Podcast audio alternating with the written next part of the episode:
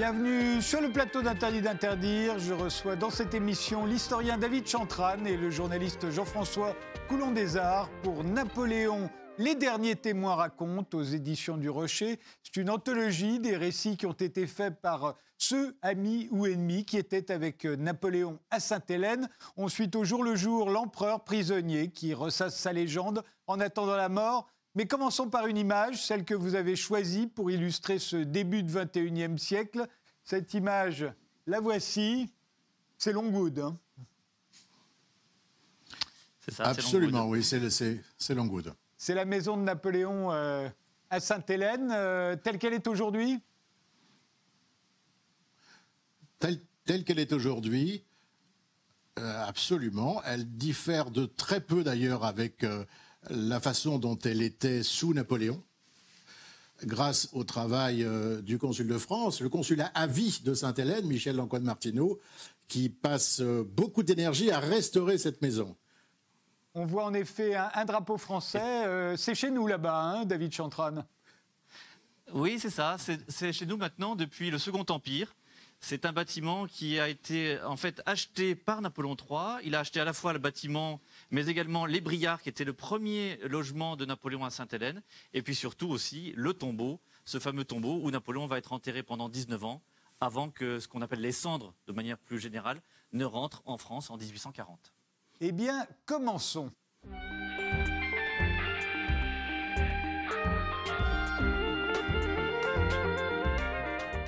Napoléon a 46 ans quand il arrive à Sainte-Hélène le 14 octobre 1815 et 51 ans quand il y meurt le 5 mai 1821. Il y reste donc 5 ans et demi. Et dans votre livre, on le suit au jour le jour. Alors, qu'est-ce que vous avez découvert en sélectionnant tous ces témoignages et, en vous rendant sur les lieux? David? Alors, en, sélectionnant les, différents témoignages, on se rend compte que ce n'est pas tout à fait euh, ce qu'on en avait euh, appris habituellement. C'est-à-dire qu'en regardant exactement ce qui s'y passe jour après jour, tout d'abord, on voit que Napoléon euh, s'imagine quasiment pendant les premiers mois à repartir très vite. Et donc, il se dit que ça va être uniquement un séjour temporaire. Donc, il, se prépare à un, retour, soit en Europe, soit aux États-Unis, ce qui était d'ailleurs sa, première idée. Et puis finalement, finalement les choses s'envenimant, et surtout après l'arrivée de Hudson Law, le fameux gouverneur de l'île de Sainte-Hélène de 1816 jusqu'à la fin, eh bien, euh, les animosités vont, se révéler. Et c'est ça qu'on a voulu montrer avec ces, témoignages, c'est-à-dire des éléments qui rappellent comment, au quotidien, les choses s'enveniment et comment Napoléon essaie de tirer encore les ficelles pour écrire ce qui va devenir ensuite sa fameuse légende, cette légende qui va ensuite inspirer euh, l'ensemble des écrivains tout au long du XIXe siècle. Jean-François Coulon? Oui, euh, David a raison. Il a sculpté sa légende à Sainte-Hélène. Il dictait ses campagnes, ses souvenirs revenaient. Et il savait très bien qu'il allait être attaqué. D'ailleurs, il a été attaqué du temps où il était à Sainte-Hélène. Et il a voulu avoir aussi la mamie sur sa postérité. Et ma foi, force est de constater qu'il y a plutôt bien réussi. Parce qu'attention, il parle de ses succès, mais aussi de ses échecs. Il parle, il, parle bien entendu de l'Espagne, il parle bien entendu de la Russie, euh, Waterloo, l'incompréhensible journée, il n'a jamais compris Waterloo. Donc tout ça, il, sait qu'il va être attaqué et il se défend déjà. Et le plaidoyer est absolument formidable. Ça, à, travers tous ces témoignages, euh, finalement, c'est un nouveau portrait de Napoléon euh, qui apparaît. Alors, commençons justement par deux figures féminines euh, qui sont peu connus au fond, même si on a beaucoup glosé sur l'une et l'autre. Euh, la première, c'est Betsy Balcombe, euh, que Napoléon rencontre alors qu'elle a 13 ans. Elle, vit à Sainte-Hélène et, elle va en partir alors qu'elle aura 16 ans. et il y a dans votre livre plusieurs témoignages de Betsy Balcombe qui a, écrit par la suite sur Napoléon, qui l'avait évidemment considérablement frappé. Elle en a peur au départ et, elle le trouve fascinant. Et, elle le décrit euh, d'ailleurs avec les dents noires. Elle dit que ça, lui vient de son habitude de, sucer du, sucre de réglisse. Euh, on n'imagine pas Napoléon avec les dents noires. Alors non, on ne l'imagine pas du tout. Et d'ailleurs, c'est pour cette raison que toute cette, cette, euh, imagerie populaire de Napoléon ce livre permet justement de, découvrir un autre personnage. C'est vrai que vous, avez, raison, Frédéric. Euh, habituellement, euh, Betsy Balcombe avait appris que Napoléon, c'était l'ogre corse, un personnage odieux, détestable avec les femmes. Ce qu'on on, on continue de répéter euh, inlassablement aujourd'hui chez tous les détracteurs. En fait, il s'avère que c'est un personnage beaucoup plus doux que ce qu'il a voulu montrer. Et Betsy va être charmée par le personnage. Elle est très jeune. Et avec son espièglerie et ce caractère un petit peu euh, spontané qu'elle a, eh bien, elle va lui donner un, séjour au Briard. Donc, c'est le premier séjour qu'il passe pendant quelques semaines dans, dans, le domaine de son père, William Balcombe, qui est en fait l'un des directeurs de la Compagnie Générale des Indes, parce que l'île de Sainte-Hélène n'appartient pas à l'Angleterre, mais à la Compagnie Générale des Indes. Et donc, Betsy va apprendre à découvrir ce personnage qui est à mille lieues de ce qu'on a pu lui apprendre. Donc, c'est vraiment, avec ses témoignages à elle, un élément fondamental de la manière dont Napoléon à la fois ben, se redécouvre même lui-même et puis surtout se, montre à ses habitants de Sainte-Hélène qui sont très surpris. Elle, célèbre sa bonté, son amabilité, son espièglerie, n'arrête pas de jouer, de lui faire des farces. Elle raconte que son petit frère l'appelle Bonnie, c'est l'abréviation de Bonaparte euh, en anglais. Euh, on, a aussi euh, imaginé qu'il avait pu avoir une histoire d'amour avec avec Betsy Balcombe, euh, Jean-François, euh, euh, trop, de, trop de sensationnalisme. Non. oui, non, non, non, il n'a pas eu d'histoire avec Betsy Balcombe. Il a eu une histoire avec une autre femme euh, de la colonie française à Sainte-Hélène, Albine, mais pas avec Betsy. Mais Betsy était, euh, David l'a très bien dit, très espiègle. Ça a été un peu pour Napoléon une cure de jouvence. Il n'y a que Betsy qui pouvait lui décrocher sa croix Légion d'honneur, de partir avec en courant dans le jardin. Et Napoléon lui, euh, lui enfermait, lui a enfermé une fois une de ses robes. Elle allait à son premier bal et il lui avait, entre guillemets, subtilisé la robe. Donc c'était un jeu entre les deux euh, et c'était très, je crois que c'était très gai. En tout cas pour Napoléon, ça, lui a fait beaucoup de bien. Alors l'autre, vous l'avez dit, c'est Albine de Montolon. Alors Albine de Montolon, on va voir, il y a toute une littérature autour d'elle. Hein. Euh, là, c'est elle qu'on l'a représentée, mais, mais on va voir des livres. C'est le dernier amour de Napoléon, c'est la maîtresse de Napoléon à Sainte-Hélène. Albine de Montolon, c'est la femme du général Montolon. Euh, elle, elle quitte euh, enfin du moins elle quitte pas son mari, mais elle accompagne l'empereur avec son mari alors qu'elle est déjà enceinte et elle va accoucher d'une d'une petite fille qu'elle va prénommer euh, Napoléon. Est-ce qu'on est véritablement sûr qu'elle était la maîtresse de Napoléon à Sainte-Hélène, David Chantran alors non seulement on en est sûr, parce que en fait tout ça c'est un jeu aussi à la fois diplomatique et puis de, subtilité, de rapprochement, euh, d'intimité entre Montolon, euh, le général, et Napoléon, parce que Montolon veut jouer sa carte. Et l'une des cartes maîtresses qu'il a dans son jeu, c'est celui de son épouse. Il faut imaginer que Napoléon est isolé, non seulement bien sûr de, ses proches euh, qui n'ont pas pu l'accompagner, de sa femme Marie-Louise, euh, de sa sœur Pauline, de sa mère. Donc les, proches euh, féminins, si l'on peut dire, sont très rares. Et donc Albine, par son caractère, en revanche, à la différence de, Betsy, son caractère un peu grande dame, qui sait aussi jouer de ses charmes, eh bien, forcément, Napoléon va en faire sa maîtresse. Et d'ailleurs, ils vont en avoir une petite fille, une petite cette fois-ci Joséphine, qui naîtra en 1818 et c'est à ce titre qu'on est certain euh, que par le, prénom qu'il lui a donné, que le père euh, voilà, putatif lui a donné, et puis la façon dont ensuite Montolon va se, comporter, eh bien, on est sûr que Napoléon et, Albine ont eu une liaison. D'ailleurs, ça va si mal se passer que par la suite, les choses vont un peu mal tourner. Albine va délaisser Napoléon et va s'enticher d'un jeune lieutenant, un certain Jackson, et Napoléon va la renvoyer en Europe, euh, où elle partira avec ses enfants, et le fameux Jackson, qui suit. Donc vous voyez, tout ça est tout à fait euh, plausible, non seulement plausible, mais surtout avéré par l'histoire. Et qu'est-ce qu'elle est devenue, euh, Joséphine Et vous savez, euh, Jean-François Probe Et vous savez, alors Albine, vous savez qu'on peut voir Albine aujourd'hui, toujours.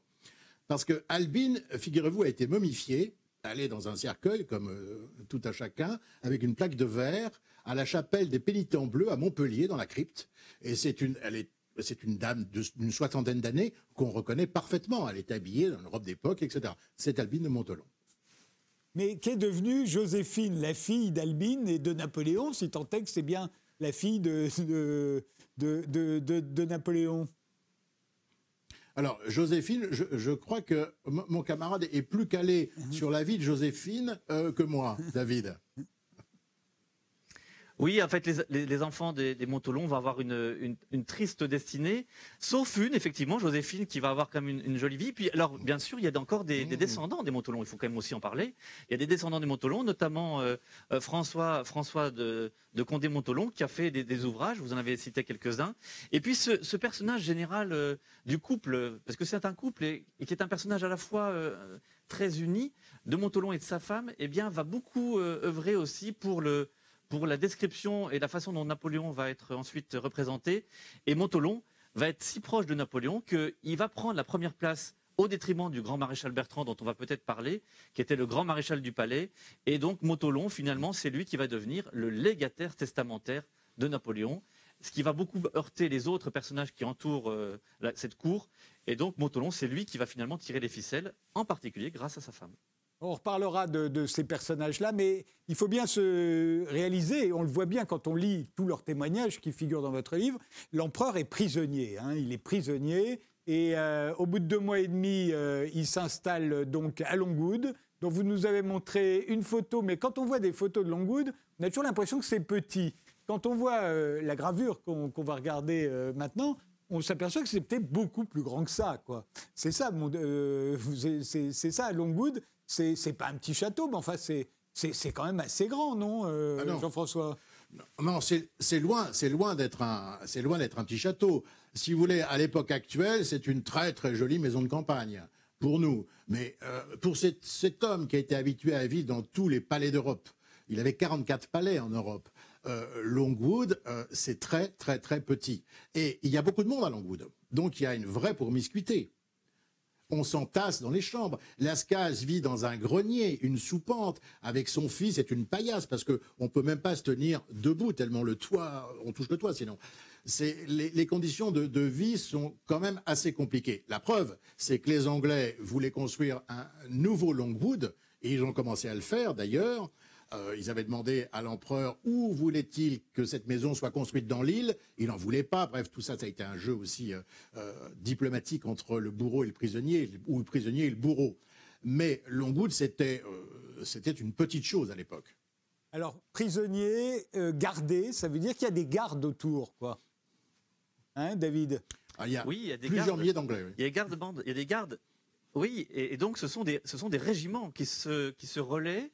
Alors des régiments qui au départ euh, ne sont là que pour surveiller, mais enfin il faut s'imaginer qu'il y a 600 canons tout autour de l'île, donc euh, à moins d'être un très bon nageur et de le faire de nuit, autant dire que c'est impossible.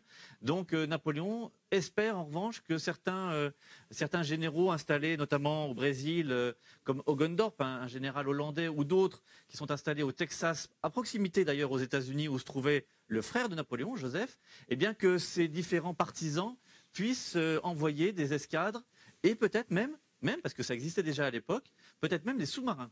Alors tout ça relève un peu de la fantasmagorie, mais chez Napoléon, il y a toujours l'idée, comme un joueur de poker, que le coup d'après peut être vainqueur. Donc, il s'y installe, il s'y installe et euh, il est surveillé par ses Anglais. Donc, plus les tentatives vont être avérées, plus la surveillance va être accrue, et surtout, Napoléon va se retrouver dans, ce qu'il pensait au départ être uniquement une prison insulaire, mais qui progressivement va se réduire comme peau chagrin. Et donc, ces promenades qu'il aimait tant faire à cheval, eh bien, à la fin, elles ne seront quasiment plus que des rêves. Et il se contentera de quelques promenades autour, ce qui va aussi beaucoup contribuer à la fois à la perte de son moral et puis surtout à la perte de sa santé. Alors, il y a le personnage évidemment. Oui, Jean-François? L'île de Sainte-Hélène, oui, je me permets de faire une précision. L'île de Sainte-Hélène est très importante puisque tous les bateaux qui descendent d'Europe, qui vont aux Indes, s'arrêtent à Sainte-Hélène. Le canal de 16 n'existe pas, donc il faut faire des pleins de nourriture, des pleins d'eau, etc. Donc il y a toujours beaucoup de navires qui sont à l'ancre euh, à Sainte-Hélène et deux corvettes anglaises qui tournent H24 tellement Hudson Lowe a peur que son, son prisonnier s'échappe. Oui, et donc il y a beaucoup de nouvelles qui arrivent, euh, alors avec un, certain décalage, hein, il faut à peu près deux mois et demi, je crois, hein, pour venir euh, euh, d'Angleterre à Sainte-Hélène. mais il y a toujours des nouvelles qui arrivent d'Europe, et on voit bien, quand on, lit les, témoignages de chacun, à quel point il est, il est affamé d'avoir des nouvelles, hein, Napoléon. Alors oui, il est affamé d'avoir des nouvelles, et c'est surtout à partir d'une des nouvelles les plus importantes, c'est-à-dire le sort qui va lui être réservé par le fameux congrès d'Aix-la-Chapelle, que là, il apprend que tous les espoirs qu'il avait, euh, qu'il avait mis dans certains des personnages qui étaient encore au pouvoir en Europe, eh bien, ces, rêves s'effondrent. Et à ce moment-là, effectivement, à la fois dans le moral, dans les relations qu'il entretient avec les personnes qui l'entourent, pour Napoléon, les choses sont totalement différentes. Donc on est là à partir de 1818, et c'est pour cette raison qu'une grande partie aussi des gens qui l'entouraient, très importants, comme le général Gourgaud, qui était l'autre comparse de Montolon, avec lequel d'ailleurs ils ne s'entendent pas très bien, eh bien Gourgaud repart aussi euh, en France. Donc à ce moment-là, Napoléon se dit, ça y est, cette prison sera mon, tombeau, et il se prépare justement à l'inéluctable. Mais arrivera un dernier événement en 1819, c'est parce que la famille Bonaparte, apprenant justement cette nouvelle où les, Anglais, les Autrichiens, les Prussiens, euh, les, Russes et aussi les Français se sont mis d'accord justement pour le garder prisonnier là-bas, eh bien la famille Bonaparte envoie, envoie pour euh, compenser un peu ces événements, envoie ce qu'on appelle une petite caravane, c'est-à-dire surtout eh bien, un maître d'hôtel, des personnes qui s'occupent en tant que domestiques, mais aussi trois personnages très importants, deux abbés, Vignali et Bonavita, qui sont des Corses, et puis un troisième Corse, et en l'occurrence un Corse très important, un Corse qui est chirurgien et qui va lui servir de médecin parce que son médecin personnel vient d'être licencié par Law. Il était irlandais et comme il était trop proche de Napoléon, eh bien Hudson l'a viré donc euh, là-bas. Donc il fallait un, dernier, euh, un dernier médecin. Napoléon refusait tous les autres. Donc il a fallu envoyer un médecin. Et ce médecin, il est corse et ça va avoir beaucoup d'influence pour la fin de, cet épisode de Sainte-Hélène. Alors Hudson Law, justement, donc le geôlier de, de Napoléon, c'est comme ça que euh, on l'a, l'histoire l'a retenu. Euh, Hudson Law, méprisé même dans son propre pays. Euh, on va le voir d'ailleurs parmi lui aussi. Vous faites figurer son témoignage, hein, tout ce qu'il a pu dire au fur et à mesure sur l'empereur. Il a l'impression au départ, quand on le lit lui, que ce serait son physique repoussant qui aurait, au fond, immédiatement empêché l'empereur d'avoir une bonne relation avec lui. Euh, comment voit-il Napoléon, Hudson Law, quand, vous le, quand, on le relit aujourd'hui Hudson Hudson voit Napoléon comme un prisonnier, et je dirais même plus comme son prisonnier. Voilà, il a été nommé là euh, par le, les Anglais, par le, par le régent, et le régent savait pertinemment qui il nommait. Parce que Law, la carrière de Law, la carrière militaire est quand même pas brillante il a toujours commandé des traîtres. Il s'est fait étrier euh, à Naples, sur l'île en face de Naples, dont le, nom m'échappe, vous allez m'aider, cette magnifique île. Capri. Capri, merci. Capri. Donc, et ça, Napoléon le sait, que c'est un militaire, euh, comment on pourrait dire ça, de pacotille? David, le mot est peut-être un peu fort, non? Oui, pas, de pacotille, mais il a dirigé notamment des Corses, et ça, Napoléon lui en voudra à mort. Il a dirigé les Corses qui avaient choisi l'Angleterre au moment du royaume anglo-corse, ce qu'on appelait les Corsican Rangers. Et effectivement, dans l'esprit de Napoléon, alors là, c'est rédhibitoire, et Hudson va en rajouter. Mais c'est vrai que son physique joue beaucoup en, sa défaveur, et ce côté repoussant euh, va, contribuer à, accentuer les choses. Mais ce qui est intéressant dans le témoignage de, de il ne nie pas justement ce que lui reproche d'ailleurs Napoléon, mmh. sans savoir d'ailleurs ce qu'il écrit. Il ne le nie pas, il dit euh, je réagis comme on me l'a donné. Donc finalement, c'est un soldat euh, méticuleux, mais trop méticuleux parce qu'il applique les ordres alors qu'il aurait fallu peut-être justement euh, faire en sorte que Napoléon soit dans de meilleures dispositions. Parce que finalement, ce qu'il faut en retenir de tout ça, c'est ce qui va arriver à la fin. Lorsque Hudson Law va rentrer après la mort de Napoléon, comme vous le disiez très justement, Frédéric, il va être détesté des Anglais, bien sûr du reste de, l'Europe. Et alors qu'il a un petit rôle euh, assez lent, lorsqu'il revient en Angleterre croyant qu'il va euh, ensuite être acclamé, eh bien on va le bannir et on va considérer que c'est lui le bouc émissaire et que toute la haine euh, accumulée contre, contre ces Anglais, bah, c'est à lui seul qu'on l'attribue parce qu'il a été le, geôlier, le bourreau vraiment de Napoléon à Sainte-Hélène. Oui, il se conduit véritablement. Et ça, Napoléon, lors de leurs entretiens, lui avait prédit à Hudson Law euh, le peuple anglais vous rejettera, vous serez rejeté au banc de l'histoire. Euh, Napoléon avait tout prédit, et c'est arrivé. Oui, il s'est conduit vraiment comme un garde-chiourme, quoi. On voit bien que c'est un, un type mesquin. Bah, il est au-delà de la mesquinerie, euh, ou la mesquinerie conjuguée à la bêtise, conjuguée au manque d'humanité. Euh, Hudson dans les pages qu'on cite dans le livre, c'est extraordinaire, parce que il dit j'ai fait ça, j'ai fait ça à Napoléon, et c'est ce qu'il fallait faire. Aucun regret, rien. J'aurais peut-être même dû en faire plus. C'est quand même surréaliste. Aucune introspection, parce que ce sont des mémoires qu'il a écrits, euh, euh, pas sur le moment, qu'il a écrit plus tard. Aucune introspection, rien.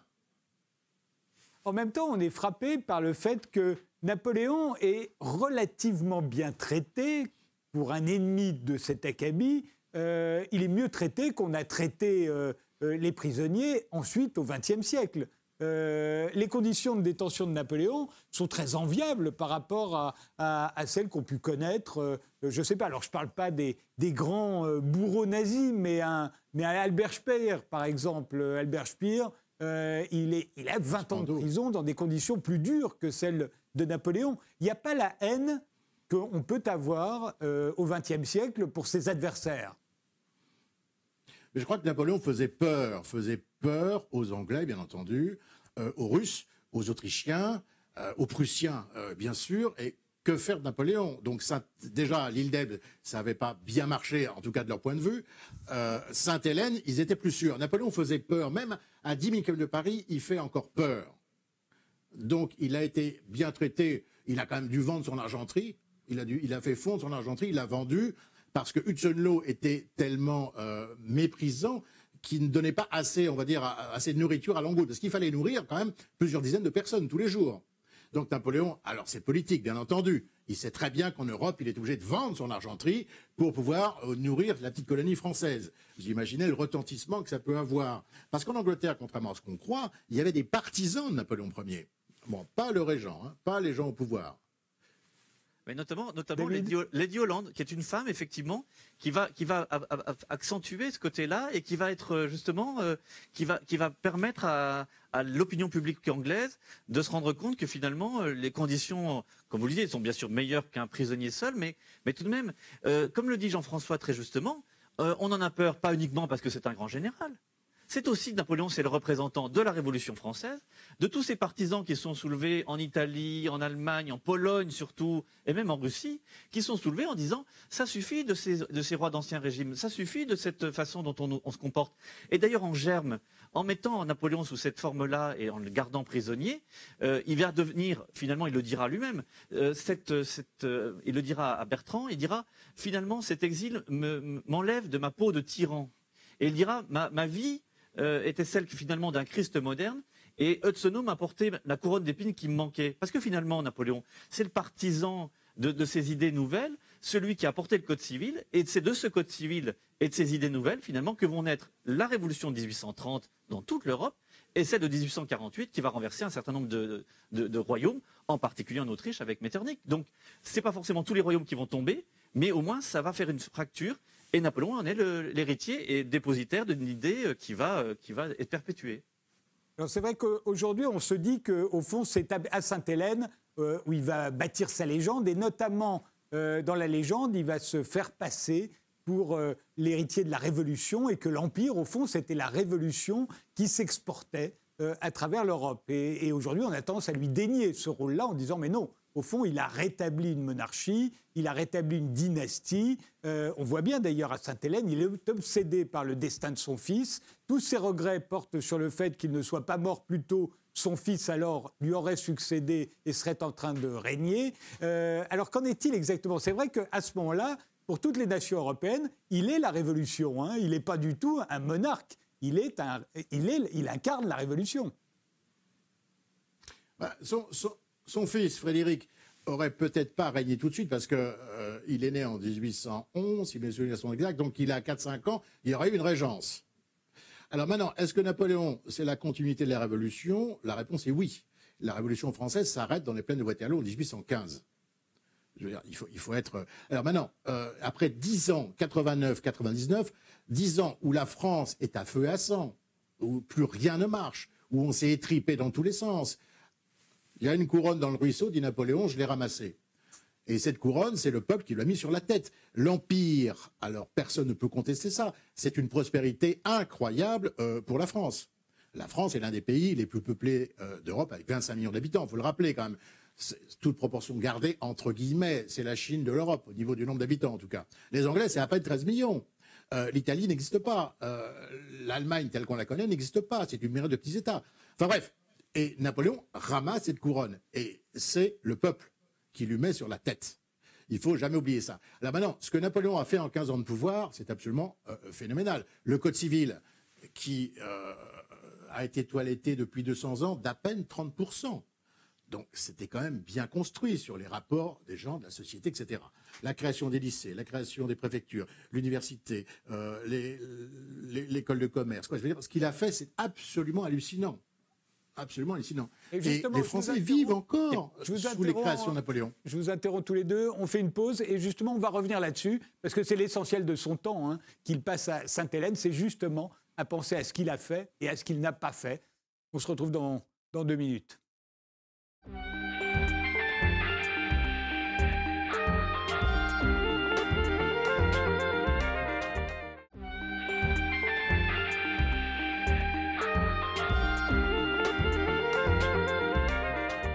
Sommes avec euh, David Chantran et Jean-François Coulon des Arts euh, qui publient Napoléon, les derniers témoins racontent euh, aux éditions du Rocher. alors, Napoléon à Sainte-Hélène, bah, on connaît ce tableau célèbre on le voit entouré de Montelon, de, de Gourgaud, du grand amiral, du grand général pardon, Bertrand.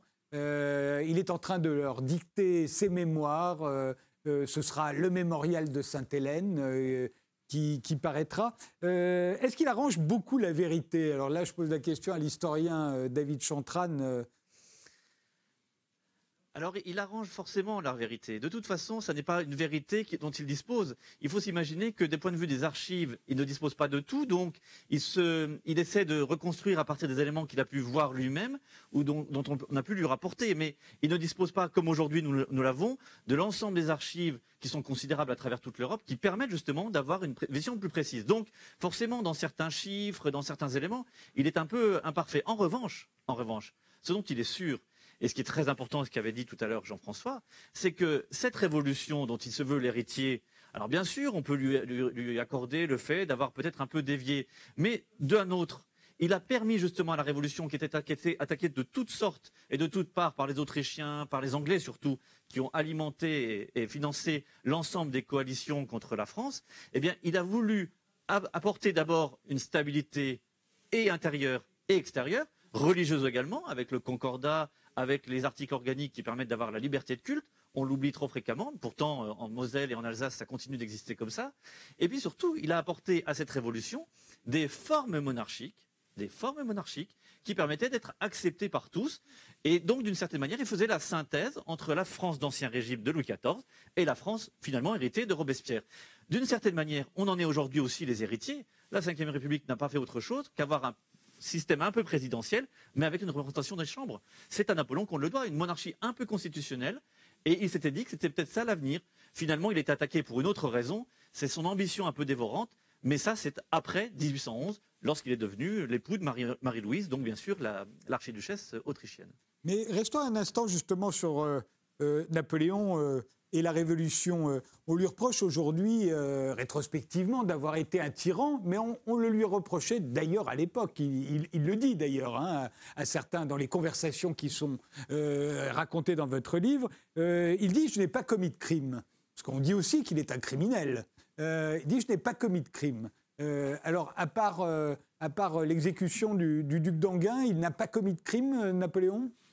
À vos yeux, à tous les deux? Il n'a pas commis il n'y a pas de crime. C'est pas aucun crime politique n'est à attribuer à Napoléon. Quant au duc d'Anguin, euh, il l'a dit à Sainte-Hélène, il le dit à Lascaz, si mes souvenirs sont exacts. S'il fallait le refaire, je le referais. Il faut se remettre dans le contexte de l'époque. Il est attaqué de toutes parts. On a eu l'attentat de la rue Sainte-Nicaise. On essaie de le tuer. Les royalistes essaient de le tuer. Alors effectivement, ce pauvre duc d'Anguin, on va le chercher de l'autre côté de la frontière, on le ramène. Il avoue euh, qu'il conspirait. Et je crois que les généraux de Napoléon ont été très vite en besogne. Euh, Napoléon l'aurait certainement gracié. L'aurait certainement gracié. Mais bon, les fossés de Vincennes, la nuit, boum, terminé. Mais si c'était à refaire, il le dit, c'est un geste politique, je le referai. Et comme par hasard, après, tous les attentats se sont calmés. Il n'y a plus rien eu. David Chantran. Et donc ça euh, explique aussi que. Il ne persécute pas ses, ses, opposants, euh, Napoléon euh, il, il, euh, bah, il, est d'ailleurs, vous, vous donner une idée. ne les emprisonne pas, il les éloigne en général. Hein. Tout à fait. Il y, a que 2000, il y a que 2000 personnes qui sont mises au banc, au banc de l'Empire tout au long du régime. Euh, il faut les comparer aux 150 000 qui sont, emprisonnés dans les prisons ou qui sont vraiment euh, exécutés du temps encore de, Louis XV. Euh, il faut les comparer aussi aux 120 000 exécutés des débuts de la Révolution. Donc Napoléon, c'est l'apaisement. Effectivement, le duc d'Anguin, c'est un moment important. C'est pour ça qu'il en parle abondamment. C'est pour ça aussi qu'il revient sur la faute très grave à son esprit de, l'esclavage. Ce sont des éléments sur lesquels il est revenu. L'esclavage, par exemple, il l'a fait dans une volonté à la fois d'ordre et aussi d'un point de vue économique, parce que c'était des îles qu'il avait récupérées des Britanniques, mais il ne l'a pas fait d'un point de vue euh, psychologique, ni même, ni même de sa volonté première. Il ne l'a pas fait, par exemple, pour l'île Maurice, la Réunion, ou les comptoirs des Indes. Donc il n'est pas ni raciste, ni esclavagiste, comme on a voulu le prétendre. Il a repris une situation qui était la sienne, il l'a maintenue, effectivement, c'est le décret qu'il signe en 1802, il le maintient, mais quand il arrive au pouvoir de nouveau en 1815, après les 100 jours, il signe son premier traité au mois de mai pour la fin de la traite négrière. Il le signe. Et il est le premier à le faire en Europe. Et ensuite, lorsqu'il arrive à Sainte-Hélène, eh bien, c'est le moment justement de réfléchir, de repenser à toutes les erreurs qu'il a pu commettre ou des choses positives. Et finalement, ça sert de laboratoire d'idées, Sainte-Hélène. Il va dicter à tous les gens qui sont autour de lui à la fois l'intimité avec, euh, avec Marchand et Ali qui sont à ses côtés, à la fois effectivement d'un point de vue militaire avec Montolon et Gourgaud, et avec Bertrand et Lasca, c'est l'aspect politique et cet aspect politique, c'est de montrer euh, qu'il a fait des erreurs, mais qu'aussi certains éléments qu'il a pu tenter dans un premier temps doivent être maintenus et il faut aller plus loin. Et c'est en cela d'ailleurs que Napoléon III sera un de ses, euh, un de ses successeurs véritablement dans l'esprit. Alors c'est vrai, pour rester sur l'esclavage, parce que c'est véritablement le péché principal qu'on lui reproche aujourd'hui euh, en cette année de bicentenaire de sa mort, hein, d'avoir rétabli l'esclavage. Alors c'est vrai, il l'a rétabli, il l'a rétabli aux Antilles pour des raisons strictement économiques. Euh, à l'époque, c'est extrêmement important. Hein, les revenus euh, euh, des Antilles, du sucre, des plantations, c'est un peu le pétrole de l'époque. il l'a maintenu dans les îles qu'on avait prises aux Anglais, où là, l'esclavage n'avait pas été aboli, donc il l'a maintenu. et c'est vrai qu'il l'a regretté. Il a, il a dit c'était une erreur, une faute. Oui, alors c'est une faute parce que lorsqu'il est avec le, notamment avec l'un des esclaves à, l'île de Sainte-Hélène, Jean-François l'a rappelé, Sainte-Hélène étant sur la route des Indes, il y a énormément d'esclaves à la fois euh, euh, malais, à la fois chinois, il y a beaucoup d'esclaves effectivement sur l'île, et l'un des, esclaves qu'il rencontre au tout début de son séjour, qui s'appelle Toby, eh bien, il lui propose à Toby de le, libérer, de lui donner sa liberté. Et Toby lui dit, mais, mais, mais, euh, Bonnie, parce que c'est comme ça qu'on l'appelle sur place, Sire, il ne sait pas trop comment l'appeler, lui dit mais euh, vous savez, moi, ma vie, c'est comme ça. Ce serait peut-être trop, euh, trop hâtif de le faire. En revanche, il faut que cet esprit euh, vienne chez les populations. Et on se souvient qu'en France, il faudra attendre 1848. Donc, on ne peut pas l'attribuer uniquement qu'à Napoléon, cette, ce rétablissement. il faudra attendre 1848. Ça n'est pas ni les rois, ni donc surtout Louis XVIII, ni encore Napoléon III, qui pourtant avait tenté de le faire, qui, qui, va, qui, va, le faire après avec beaucoup d'applications. Mais il faudra attendre la Seconde République, lorsque Napoléon III est encore président de la République, pour que ce soit justement aboli par Schœlcher, mais il faudra attendre de longues années pour que dans les faits, ça le soit. Donc, les mentalités ne sont pas encore là. Il y a une, exploitation des hommes, et je vous rappelle évidemment que l'esclavage moderne n'est toujours pas aboli, ça, celui-ci, parce que dans les faits, il y a encore beaucoup d'esclaves et, les milliers qu'on compte dans le monde. Donc, euh, Napoléon, il est revenu sur cet épisode, il a reconnu ses fautes, mais il dit on ne pourra pas jeter les 240 réformes que j'ai faites uniquement pour Waterloo qui a été battu, où j'ai été battu plutôt, et surtout l'esclavage, l'esclavage qu'on, m'attribue tout le temps. Alors, par, rapport à, sa réputation de tyran, là aussi, il se défend. Il dit qu'au fond, il a toujours eu l'adhésion du peuple. Euh, ça semble très important pour lui. Est-ce que ça l'était vraiment quand il était au pouvoir? Euh, Est-ce qu'il n'a pas été un tyran quand il était au pouvoir? La presse était muselée, on le sait. L'opposition euh, pouvait être envoyée loin de Paris. Euh, elle n'était pas emprisonnée, elle n'était pas persécutée, mais elle était quand même euh, mise à l'écart. Alors, est-ce que véritablement il a eu l'adhésion du peuple? Est-ce qu'il l'a recherché et est-ce qu'il l'a trouvé Alors, Napoléon et le peuple, il faut se remettre dans le contexte de l'époque. La France est une république dont le gouvernement a été confié à un empereur. Et Napoléon Ier a été élu par un peu plus de 3 millions de voix 60 000, je crois, ont voté contre, si mes souvenirs, mes souvenirs sont exacts. qu'est-ce que voulaient les Français? Ils voulaient qu'on arrête dix ans de guerre fratricide. Donc Napoléon a apporté l'égalité, auquel les Français tiennent beaucoup, toujours maintenant d'ailleurs, et la fraternité. Alors vous allez me dire, il manque la liberté. La liberté, on est dans un pays où 90% des gens ne savent pas lire. Il va falloir les éduquer, d'où la création des écoles, des universités impériales, etc. Et d'ailleurs, on le voit très bien en 1815, quand il revient au pouvoir, la constitution de l'Empire est beaucoup plus libérale parce que les gens ont progressé. Est-ce que qu'est-ce qu'il fallait faire à, sa place? On peut, on peut s'interroger, se poser la question. David Chantran? Oui, alors cet aspect aussi de, la popularité, on la retrouve justement, comme le dit Jean-François, au moment où justement les, questions se posent entre le choix entre Louis XVIII, c'est-à-dire un retour à l'ancien régime, alors avec peut-être des aménagements, mais le retour de Napoléon. Et lorsque Napoléon revient au moment des 100 jours, lorsqu'il passe par les Alpes, cette fameuse route Napoléon d'aujourd'hui, euh, il demande à une, femme qui est à, proximité, qui ne le reconnaît pas, donc il se dit, tant mieux, je vais avoir un peu une sorte de sondage euh, direct, et il lui demande, mais pourquoi la vieille euh, choisis-tu, c'est comme ça qu'on s'appelait, hein, pourquoi choisis-tu plutôt euh, l'un plutôt que l'autre? Elle dit, mais finalement, l'un et l'autre, c'est à peu près la même chose, mais au moins, Napoléon, c'est un mec du peuple, c'est un homme du peuple, c'est un celui qu'on a choisi, c'est un, un homme qui nous ressemble. Et en cela, finalement, ils avaient plutôt confiance parce qu'il avait fait le parcours justement des écoles royales, euh, ensuite d'avoir été euh, proche de la Révolution et d'avoir repris les fonds monarchiques. Finalement, ça plaisait au plus grand nombre parce que c'était euh, cet aspect qui permettait justement de concilier deux France qui étaient autrefois opposées. Le seul aspect, évidemment, le plus discutable et le plus terrible, c'est cette ambition dévorante qui va conduire à la fois en Espagne et en Russie, avec la conscription qui ne date pas de Napoléon, mais d'un peu avant de la Révolution, avec la, loi Jourdan d'Elbrel, eh bien cette conscription va envoyer des dizaines de milliers d'enfants et, de fils notamment sur les routes de l'Europe, et la plupart vont, périr. Mais quand on dit la plupart, il faut se rendre compte que par rapport à la population de l'époque, ça ne représente qu'entre 7 et 8 Donc c'est beaucoup moins, par exemple, même si on n'aime pas ce genre de comparaison, beaucoup moins que la guerre 14-18.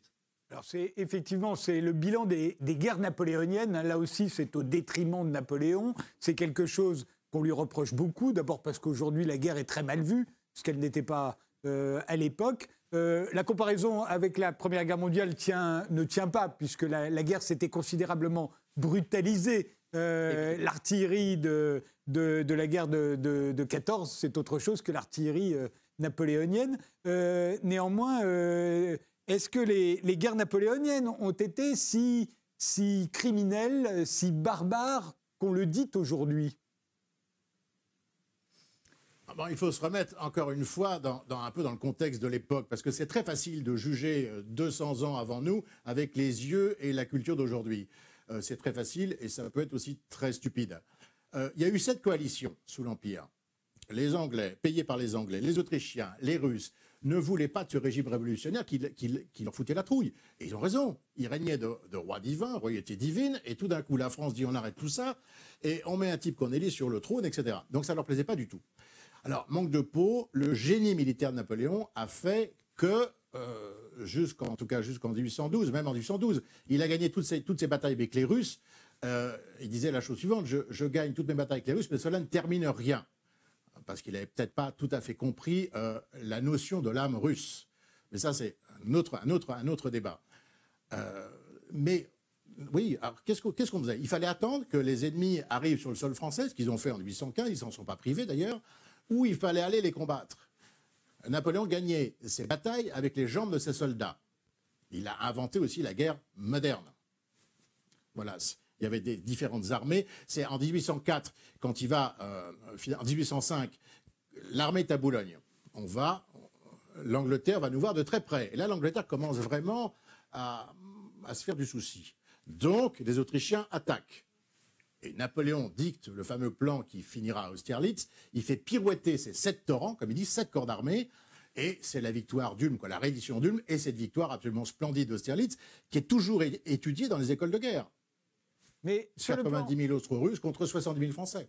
Sur, le plan de la tactique, il est formidable, euh, Napoléon, il n'y a aucun doute. Euh, il surpasse tout le monde à son époque. Mais sur le plan de la stratégie, et notamment de la stratégie à long terme, euh, est-ce qu'on peut. est-ce que lui-même, d'ailleurs, quand il est à Sainte-Hélène, s'interroge rétrospectivement Après tout, il a mené pendant tout le temps où il a été au pouvoir des guerres contre différents ennemis qui n'étaient jamais l'ennemi principal, puisque l'ennemi principal de Napoléon, c'est l'Angleterre. Or, il ne, la, il ne l'affronte qu'à Trafalgar, où il perd, et à Waterloo, où il perd. Entre les deux, il, a, il, a, il s'impose à tout le monde, sauf aux Anglais. Et, et au fond, on a l'impression qu'il ne sait pas où il va. Il n'y a pas de plan.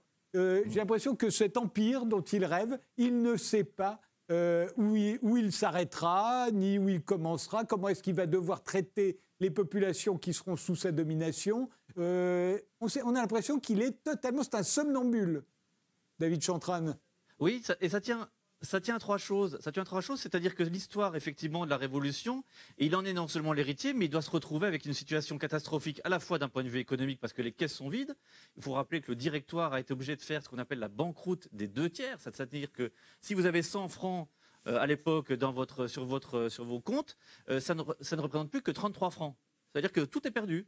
Et après, on c'est quasiment si on mettait quasiment les compteurs à zéro. Donc, il se retrouve avec une situation économique terrible. Il se retrouve avec les armées euh, étrangères euh, aux portes de, de, la France. Et surtout, il se dit que, eh bien, il faut une stratégie à court terme. C'est pour ça qu'on peut lui reprocher. Mais à court terme, il va faire en quatre ans sous le consulat ce que personne n'avait fait jusqu'à, effectivement, on l'a dit, jusqu'au Code civil. Mais effectivement, ça manque d'envergure par la suite. Pourquoi? Parce que tout simplement, il doit parer au plus pressé.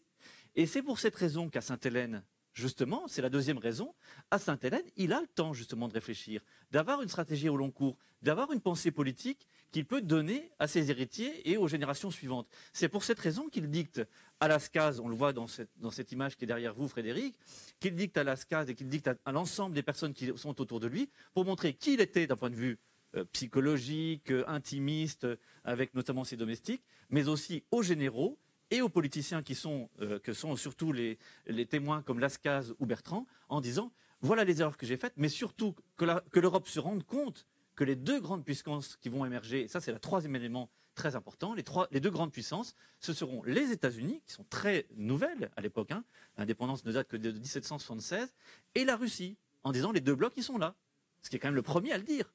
Et la troisième, dans cette troisième euh, réflexion, il y a un élément très important, on sait que la phrase est un peu apocryphe, donc là-dessus on peut avoir quelques doutes, mais quand même, il a côtoyé les, Chinois, je vous le disais, dans cette proximité à Sainte-Hélène, et il dira, quand la Chine s'éveillera, le monde tremblera. Ça ne signifie pas uniquement qu'il a pensé dans tous ces aspects à la fois économiques, stratégiques, mais il a pensé que justement, la puissance à la fois démographique, la puissance d'une stratégie, lui n'a pas d'idéologie, Napoléon. Hein.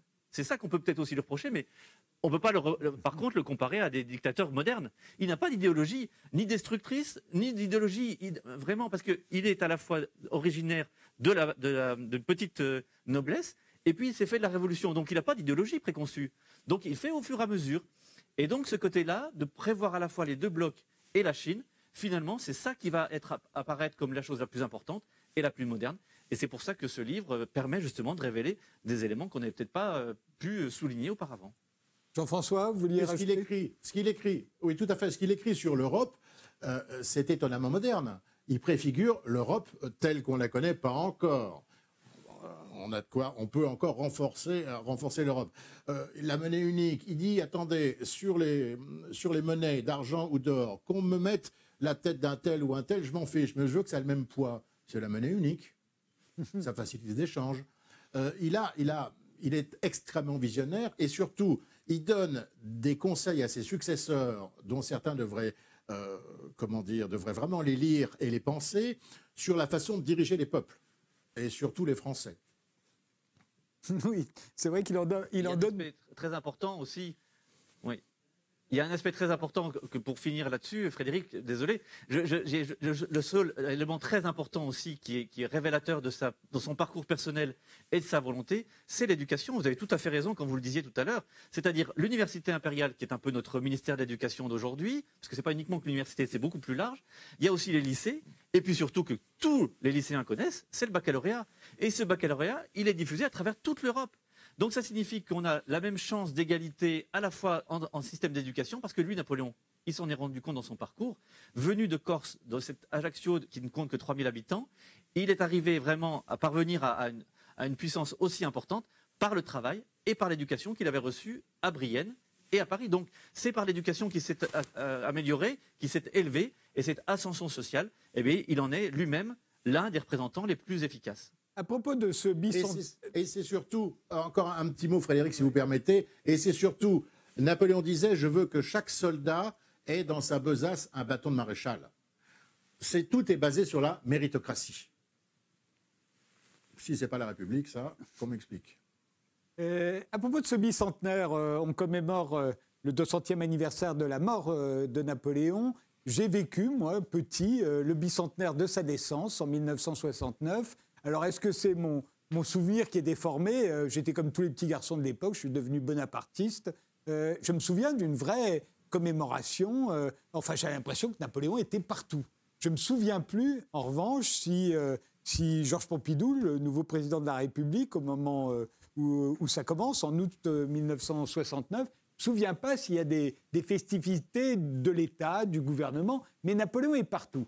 Aujourd'hui, euh, il est beaucoup plus critiqué, 51 hein, ans plus tard. Euh, on se demande même si l'État euh, va le commémorer. le président de la République, Emmanuel Macron, a dit qu'il allait le faire, donc en mai, au moment de l'anniversaire de sa mort. Enfin, on se souvient qu'en 2005, pour le bicentenaire d'Austerlitz, euh, Jacques Chirac, président de la République, avait refusé de commémorer Austerlitz. Un scandale. Alors qu'il avait envoyé un porte-avions pour commémorer Trafalgar, ce qui est quand même assez drôle. Et euh, donc, euh, on voit bien qu'on n'est plus du tout dans la même ambiance en ce qui concerne Napoléon. Hein. De l'eau a coulé sous les ponts et surtout notre vision de l'histoire a changé, hein, David Chantran.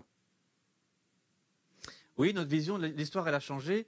Et ça révèle bien, justement, les mots de notre société. C'est-à-dire que on va prendre un élément particulier sur lequel, d'ailleurs, on peut discuter. D'ailleurs, les historiens travaillent continuellement là-dessus et je ne cesse de répondre aux questions de vos confrères.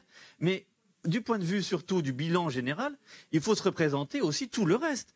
Il ne faut pas jeter le, bébé avec l'eau du bain, si l'on peut dire. Napoléon, je vous disais, c'est 240 réformes, et cette histoire, elle est fondamentale. Ça signifie quoi, tout simplement, pour notre société? Ça signifie qu'il faudrait mettre quoi?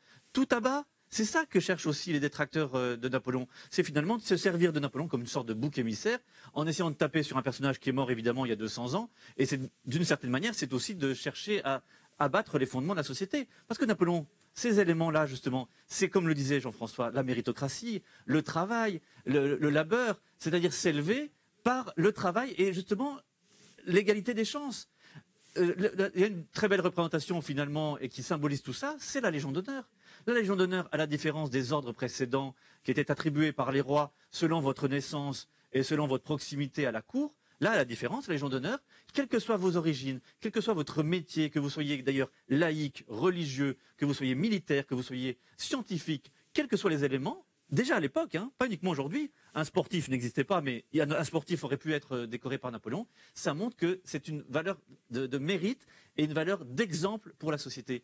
Et ça, c'est tout à fait révélateur. C'est pour cette raison d'ailleurs que les Américains, les Japonais, les Chinois, euh, les Brésiliens, enfin tout le monde dans le monde révèle aussi en Napoléon et trouve en Napoléon ce caractère-là, c'est-à-dire qu'on a l'égalité des chances, ce qui était tout à fait nouveau à son époque.